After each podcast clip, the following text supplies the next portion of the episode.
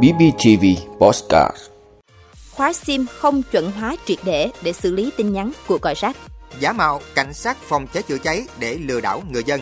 Đề xuất cấp giấy chứng nhận căn cước cho người gốc Việt Nam. Facebook sử dụng trái phép dữ liệu cá nhân của người dùng ở Hà Lan. Thử nghiệm giờ học sớm gây tranh cãi tại Indonesia. Đó là những thông tin sẽ có trong 5 phút sáng nay, ngày 17 tháng 3 của BBTV. Mời quý vị cùng theo dõi. Thưa quý vị, theo thống kê từ Cục Viễn thông cho thấy có 3,5 triệu SIM điện thoại của Viettel, VNPT, Mobifone có thông tin chưa trùng khớp với cơ sở dữ liệu quốc gia về dân cư. Những ngày qua, tại ba nhà mạng lớn này đã có hàng ngàn khách hàng đến trực tiếp các điểm giao dịch để cập nhật lại thông tin thuê bao di động. Lượng khách tăng đột biến gấp 3 lần so với bình thường. Vấn nạn SIM rác của cõi rác vốn là vấn nạn tại nhiều nước trên thế giới, nhưng Nhật Bản là quốc gia quản lý rất chặt chẽ các thuê bao di động và thủ tục đăng ký thuê bao di động được tiến hành rất chặt chẽ. Để có một chiếc SIM điện thoại là không hề dễ dàng.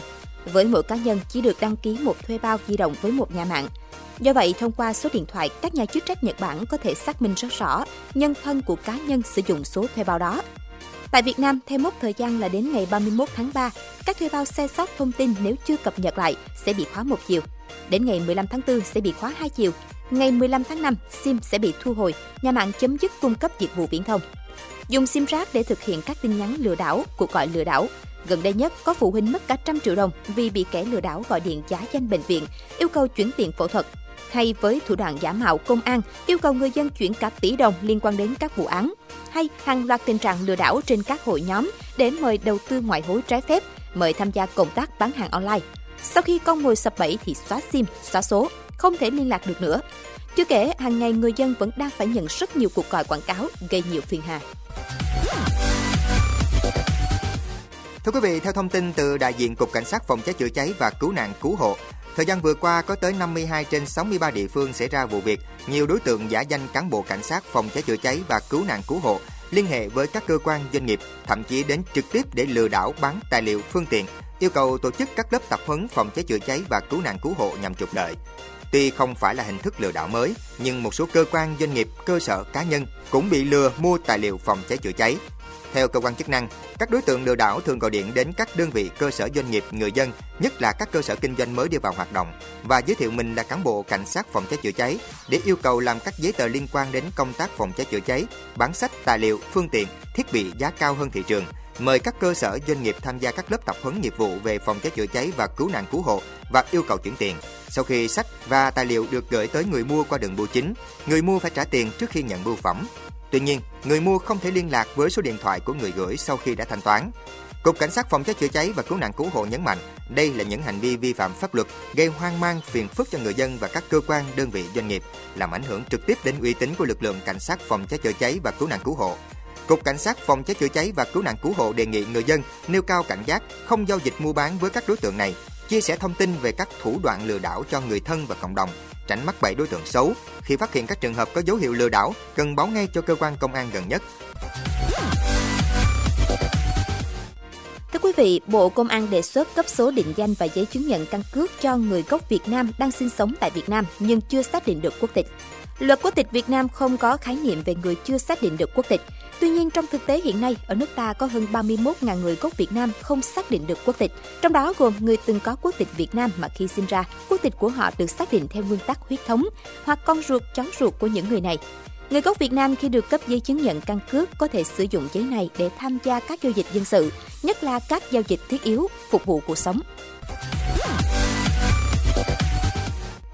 Thưa quý vị, trong phiên xét xử vụ kiện tập thể, một tòa án Hà Lan kết luận chi nhánh của Meta ở châu Âu là Facebook Ireland đã sử dụng dữ liệu cá nhân của các công dân Hà Lan một cách không phù hợp trong giai đoạn từ năm 2010 đến năm 2020, đồng thời cho rằng công ty vi phạm luật pháp.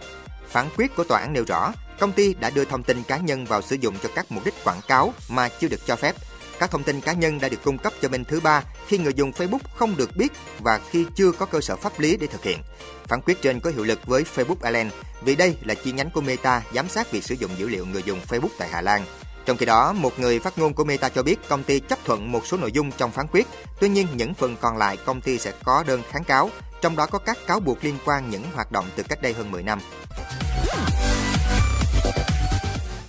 Thưa quý vị, thử nghiệm giờ học sớm tại thành phố Kupang, Indonesia đang gây ra nhiều tranh cãi khi có nhiều điểm khác biệt với giờ giấc sinh hoạt quen thuộc của học sinh lẫn gia đình các em. 5 giờ 30 phút, thời điểm có khi mặt trời còn chưa mọc, nhưng các em học sinh lớp 12 đã đến giờ lên lớp với tiết học đầu tiên, thay vì 7 đến 8 giờ như thông thường. Chương trình này mới được chính quyền địa phương công bố vào tháng trước với mục đích tăng cường kỷ luật ở học sinh và sử dụng thời gian hiệu quả hơn trong ngày. Tuy nhiên, không phải phụ huynh nào cũng ủng hộ thử nghiệm này, bởi giờ học sớm làm đảo lộn giờ giấc sinh hoạt thông thường của gia đình. 5 giờ 30 phút vào lớp thì có em 4 giờ đã phải dậy chuẩn bị.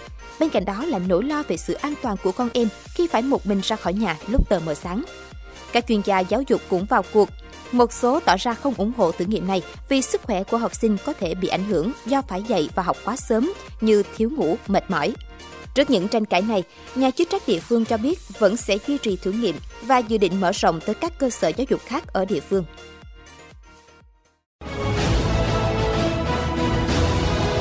Quý vị đã luôn ủng hộ các chương trình của Đài Phát thanh truyền hình và báo Bình Phước. Nếu có nhu cầu đăng thông tin quảng cáo ra vặt, quý khách hàng vui lòng liên hệ phòng dịch vụ quảng cáo phát hành số điện thoại 02713 887065. BBTV, vì bạn, mỗi ngày.